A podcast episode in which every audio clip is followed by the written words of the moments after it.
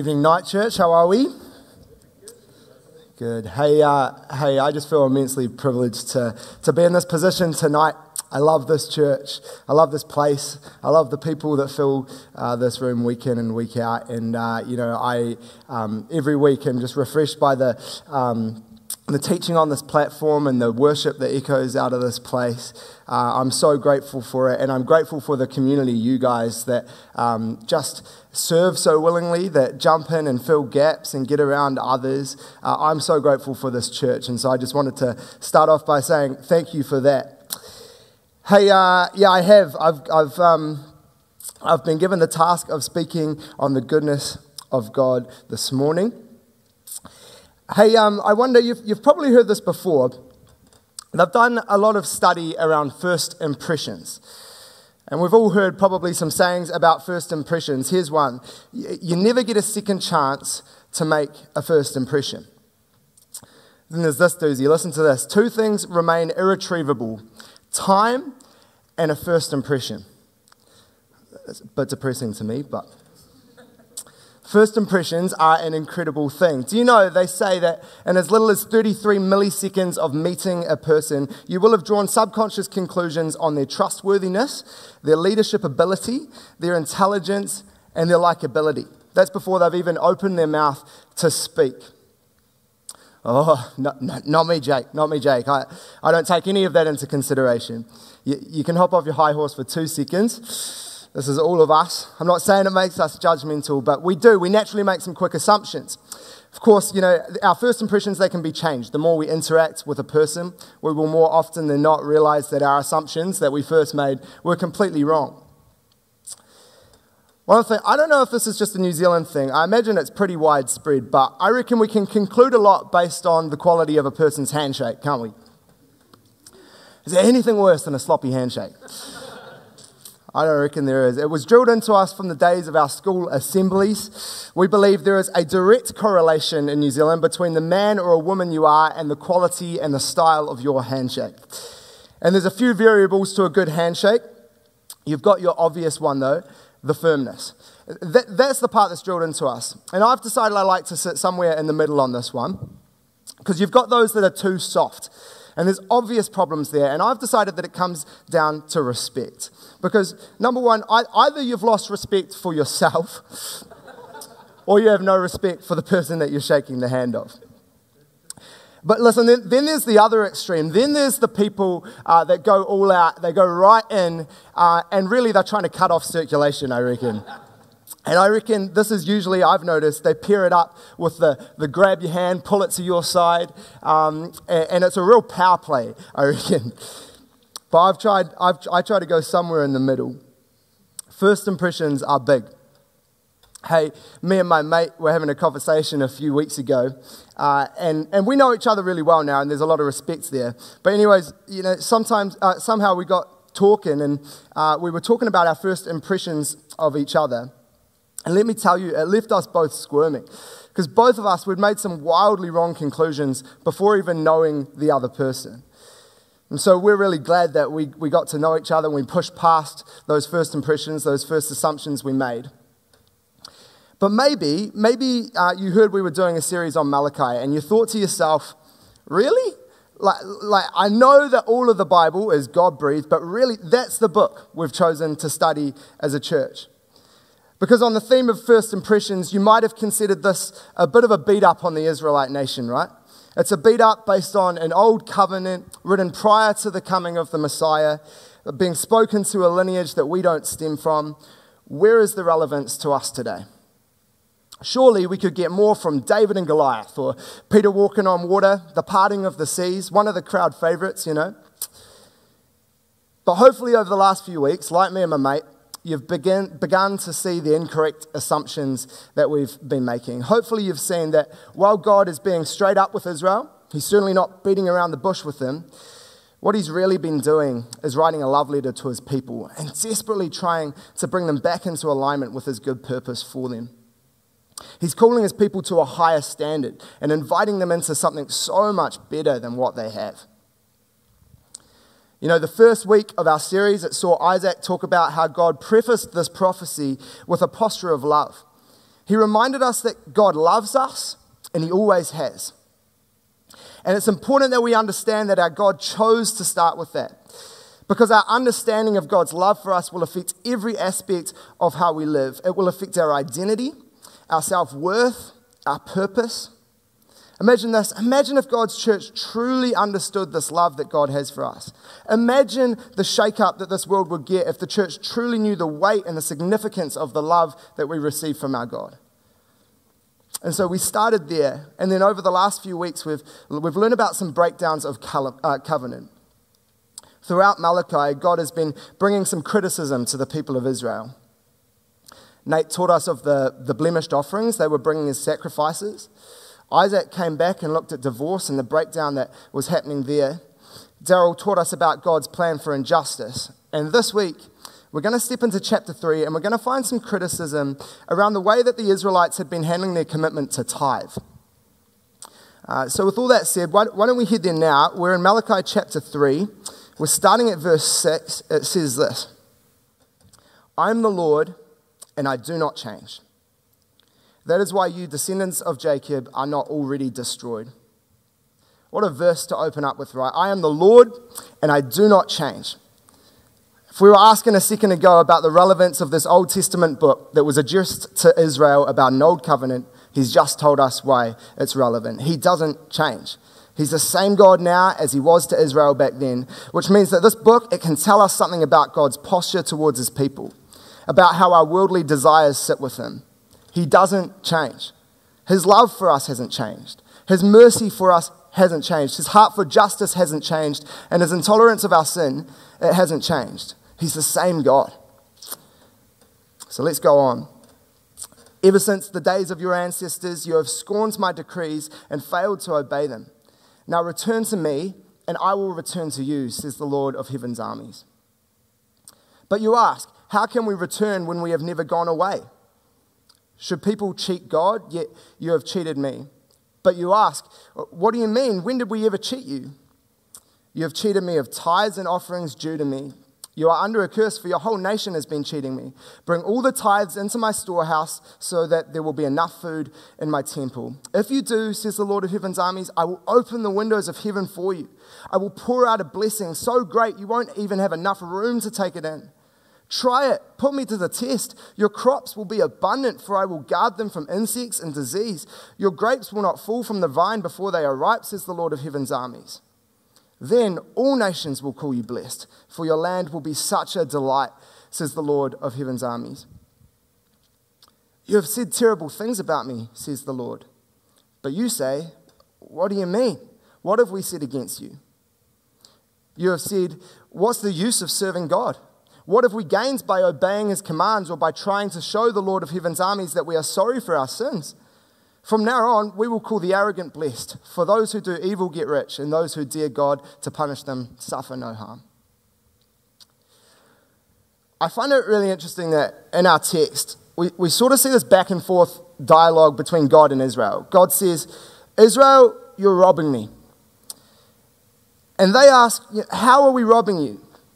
And later on, we saw that God says, You've spoken arrogantly against me. And their response, What have we said against you?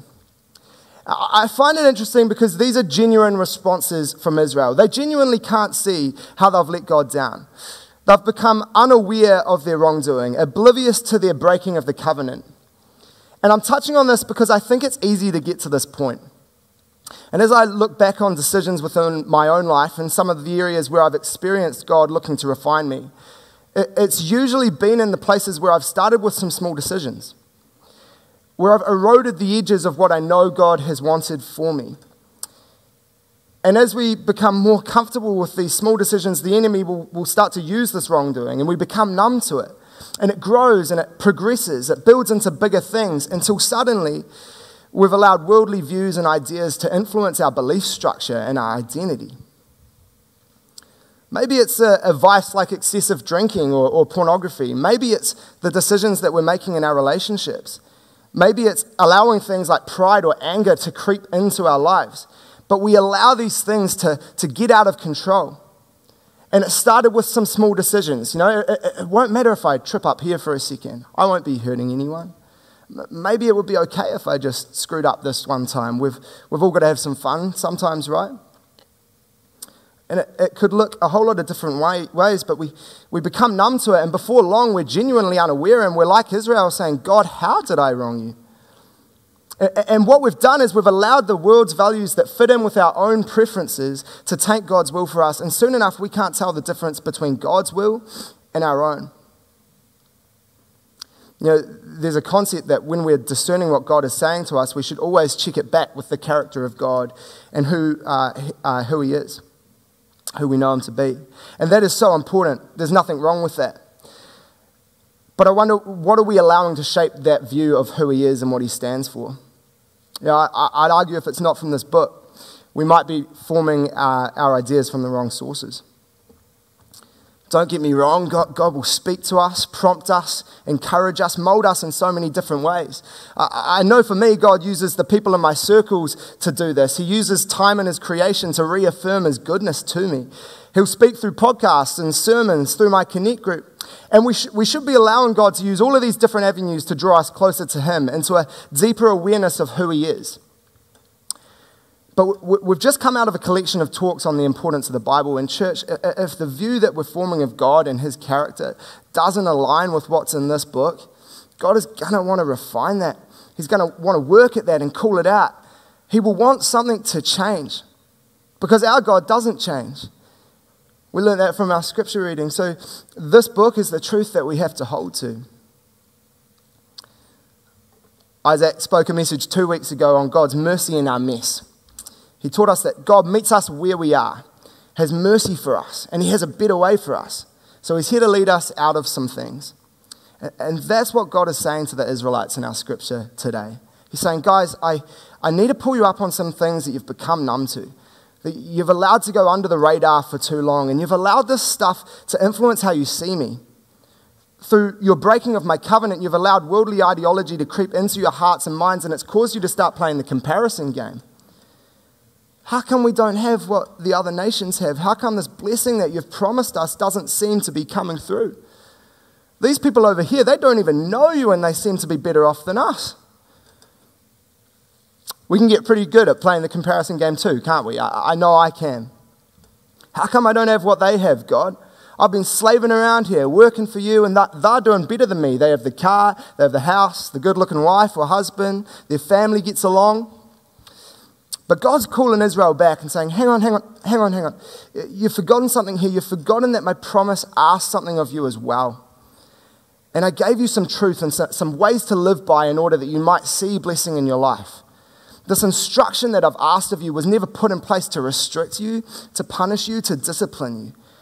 I've asked it of you because I have a deep love for you and I, I know a better way for you. And by the way, don't be so foolish to think that they have it all. They might have riches, but they haven't got my peace. They might have the shiny things, but they haven't got my hope. I think some of us will spend 45 minutes scrolling Instagram or TikTok, Facebook, whatever it is. We're looking at everybody else's successes, how funny they are, how good looking they are, their sporting ability, their money. And we'll get off our phone, and, and two seconds later, we'll genuinely be saying to God, Why don't I feel content? Why don't I feel the peace of God right now?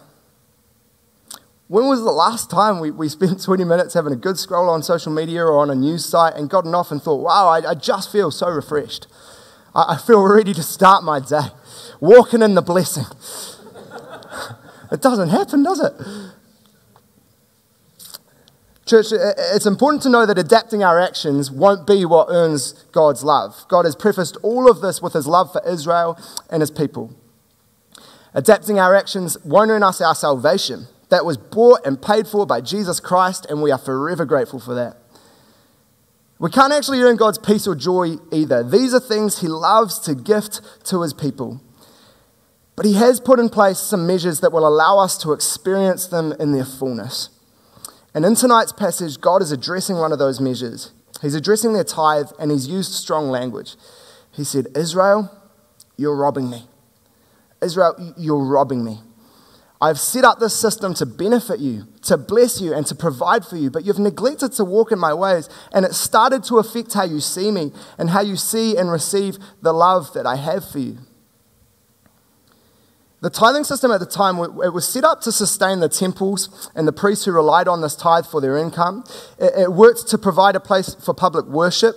It meant that they could come together and feast together and worship together, much like what we get to do around here. God knew that there was so much to benefit in his people coming together to worship and to connect with one another. And so he built a system to allow for that. And their tithe that would sustain the needy and the poor who couldn't provide for themselves often their tithe that would be the physical first 10% of their harvest each year. So when the scripture says that they would bring their tithe into the storehouse, they would literally bring it into the storehouse so that the hungry might eat, that the priests might be able to eat, and in turn the people of Israel could gather together, they could worship, and they could be spiritually fed. And God was saying, if you would give me your first, not only will you benefit from all of these things, but I will bless you abundantly over and above all of that, I will honor the trust that you have placed in me. I will protect your crops, and your nation will prosper.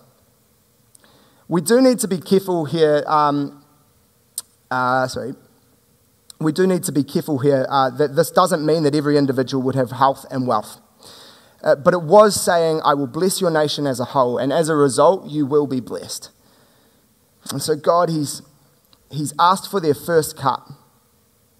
This text is referring to their financial first, and we can apply that, uh, that to any area of our lives, whether that be our time, our relationships, our energy. But I, I don't think I could be true to text without speaking on our resources and our finances, because that's what God is talking to the Israelites about. He's asking them to take what He has given them. You know, James 1:17 says, "Every good gift and every perfect gift is from above, coming down from the Father of lights." He's asking that we take what he has afforded to us and to give him back the first cut. And while we sit under a new covenant with God through Jesus Christ, God asks us to give freely and without reluctance, out of an overwhelming love for our Savior and the people he came to save. Listen to what it says in, in 2 Corinthians 9 6. It says this Remember this whoever sows sparingly will also reap sparingly. And whoever sows generously will also reap generously. Each of you should give what you have decided in your heart to give, not reluctantly or under compulsion, for God loves a cheerful giver. And God is able to bless you abundantly, so that in all things and at all times, having all that you need, you will abound in every good work. As it is written, they have freely scattered their gifts to the poor, their righteousness endures forever. Now, he who supplies seed to the sower and bread for food will also supply and increase your store of seed and will enlarge the harvest of your righteousness. You will be enriched in every way so that you can be generous on every occasion. And through us, your generosity will result in thanksgiving to God. God is asking of us to bring our first so that others may be blessed by our obedience, that they might, through us as His church, see the hand of God. And He promises that He will provide for us. How good was that last verse? You will be enriched in every way so that you can be generous on every occasion. And through us, your generosity will result in thanksgiving to God. But, but Israel had been skimping on what they were offering to God and wondering why they couldn't see God's provision. Listen, though, to the generosity that He offers back to them. He says, Test me in this.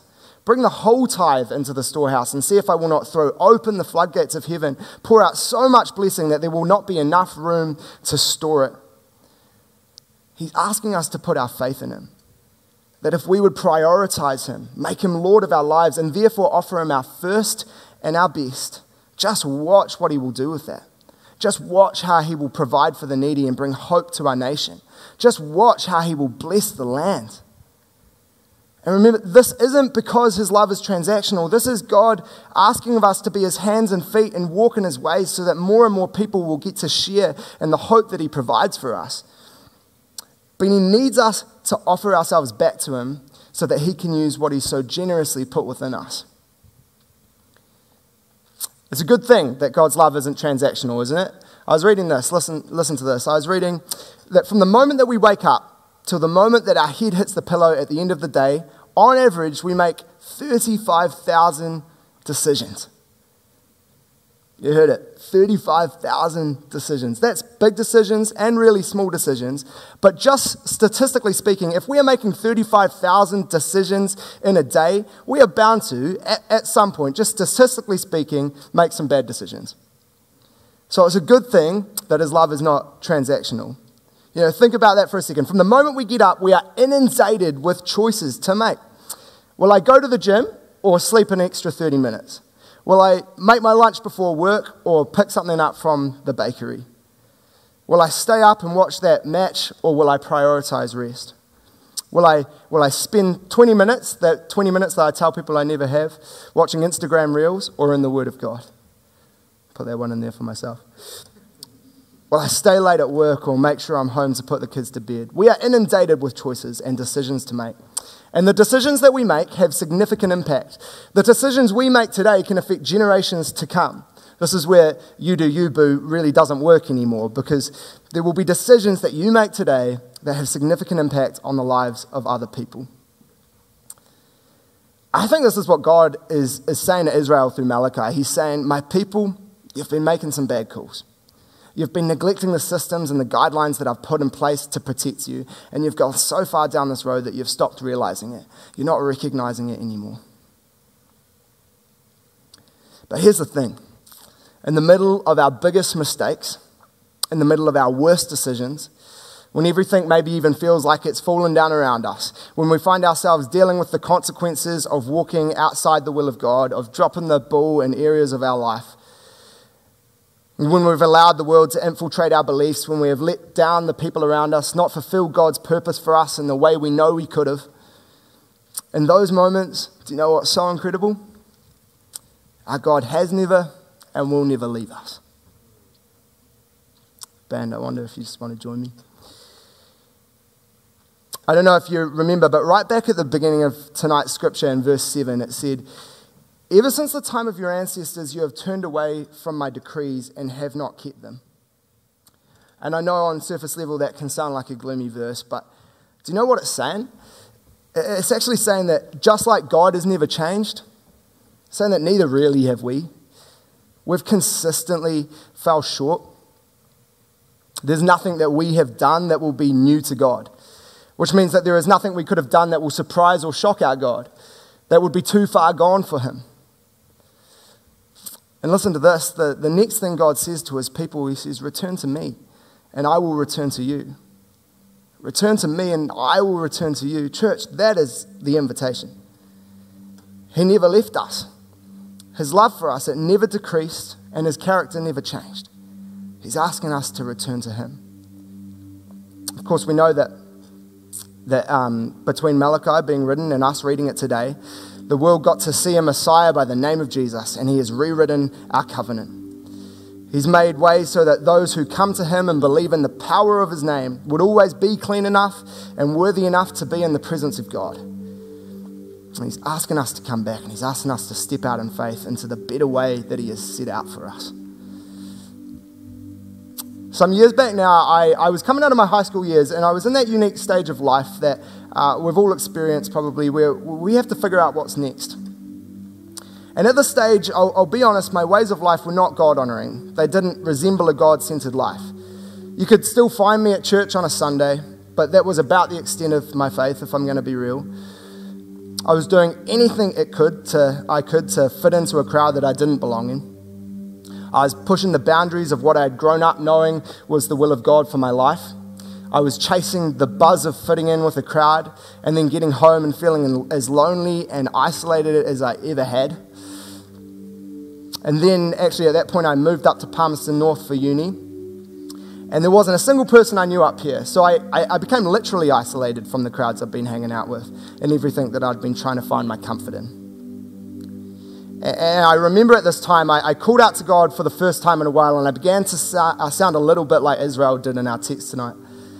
I was thinking, God, I, have tried it your way and I feel as broken as ever. I've got hardly anyone to call a mate, not 100% sure that I'm in the right place or studying the right thing. But I'll never forget the moment I was scrolling away in my room. Apparently, scrolling can be of benefit sometimes. I saw this video pop up and it, it spoke so clearly to, my, clearly to my situation, and I, I want to show it to you today. Ruby, I wonder if you could come help me. God was showing me that I was holding on to some trash in my life. I'd allowed some decisions to get out of control. I turned away from what God had set out for me. I was holding on to trash. I'd allowed those simple decisions to become big ones to build up and become something that I was holding on to for comfort and identity. And as a result, I actually I couldn't see God's hand on my life anymore. But this video showed me this really simple analogy that said, Jake, you're holding on to trash. The stuff is not filling you, it's not giving you what you need, and I have a better way. But here's what, need, here's what needs to happen I, I, I need you to start holding on to my truth.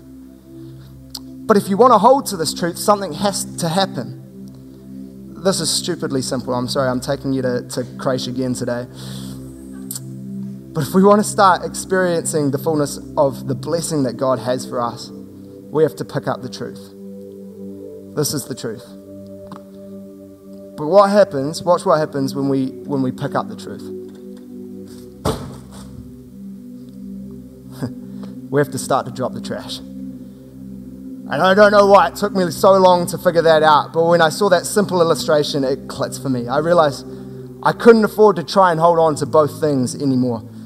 That if I truly wanted to understand God's love in my life, there was some things He needed to call out. Cheers, cheers. You can leave those here, bro.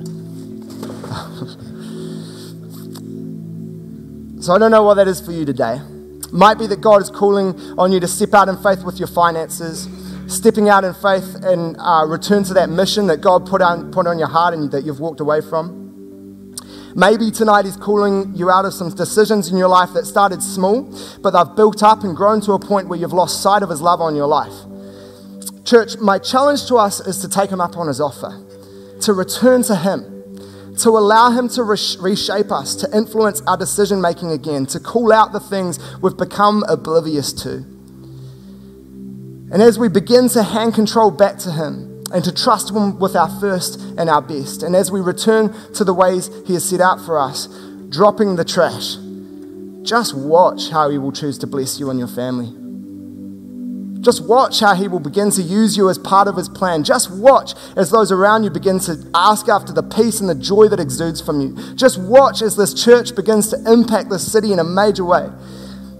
My people, return to me and I will return to you. He's a good God. He could have wiped his hands of us and been done with us, but instead, he's desperate to be in relationship with you and he's desperate to show you a better way. He loved you when you were holding on to the trash. But he has something so much better if we'd start to drop it and pick up this. He's never left your side. And because He doesn't change, He's not planning on it. He's a God that loves us, has mercy for us. He's a God of justice, a God that knows a better way. He's a good God. He's a good God. Let me pray. Father God, we, uh, we thank you that you don't change, that you are consistent. We can rely on you and count on you. And because you don't change, that, that means that your love for us has never changed. You, you saw us really at our worst, and you've seen us consistently just fall short. But your love for us hasn't changed. And so we thank you for that. We're grateful for that, God. And we're grateful for the ways that you're calling on us to, to step into your purpose to step into a better way that you've set out for us, a way that you've, you've set out um, because you love us, because you, you, you really do know a better way that, that will bring us the peace and the joy that you so willingly offer to us. And so we're sorry when we haven't, when we haven't gone in that way, Lord. But tonight, we just want to start dropping some trash and picking up what you have for us. We love you, Jesus. We thank you for your faithfulness. You are a good God, and we praise you tonight. In your mighty name we pray.